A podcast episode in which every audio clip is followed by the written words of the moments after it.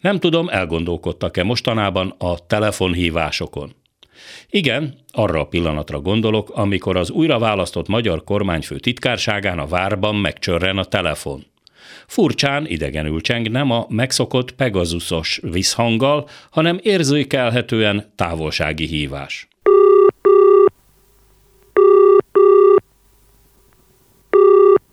Aló, Gavarit Moszkva, Да-да, здесь Владимир Владимирович Путин.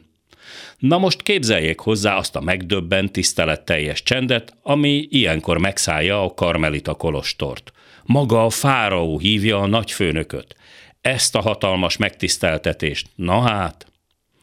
A beszélgetés tartalmát alig ha ismerhetjük meg, illetlenség is volna két ember magánbeszélgetését kihallgatni. Már ha ez pusztán magánbeszélgetés volna. De hát nem az, nagyon is közügy. Ugyanis a bőrünkre megy ki a játék.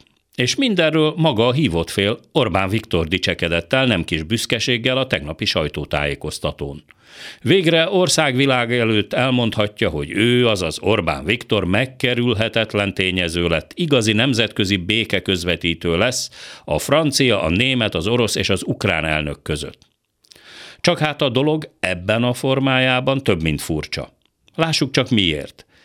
Egy választási győzelemhez legfeljebb külügyi diplomáciai távirat formájában szokta gratulálni, nem személyes telefonhívásban. Ha csak nem politikailag és magánemberként is egymáshoz nagyon közel álló személyekről van szó. És ez itt a bökkenő. Mert Vladimir Putyinnal amúgy nem szívesen állnak szóba a civilizált világ vezetői.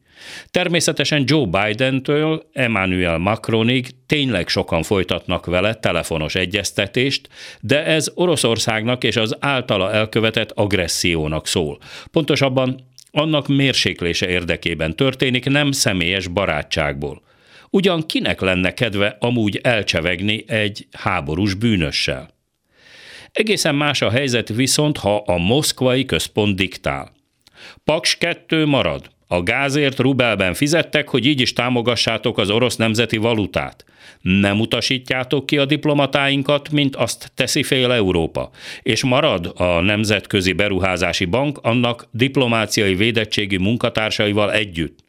A sajtónak meg majd beszéljetek valamiféle tűzszüneti kezdeményezésről porhintésnek. Csak aztán figyelj, Viktor, az ukrán elnök nevét ki ne ejtsd a szádon, mert rajta van a halállistánkon. Igazi náci vezető, világos? Na, ennyit a moszkvai telefonról. Meg lehet, nem pontosan ez hangzott el, ezt ugye nem tudhatjuk. Egyet azonban igen. Ilyen rövid az a bizonyos büszke, független nemzetállami póráz. A budapesti végén a folytónyakörvel. Az esti gyors mikrofonjánál Hardi Mihály, a hírek után kezdünk.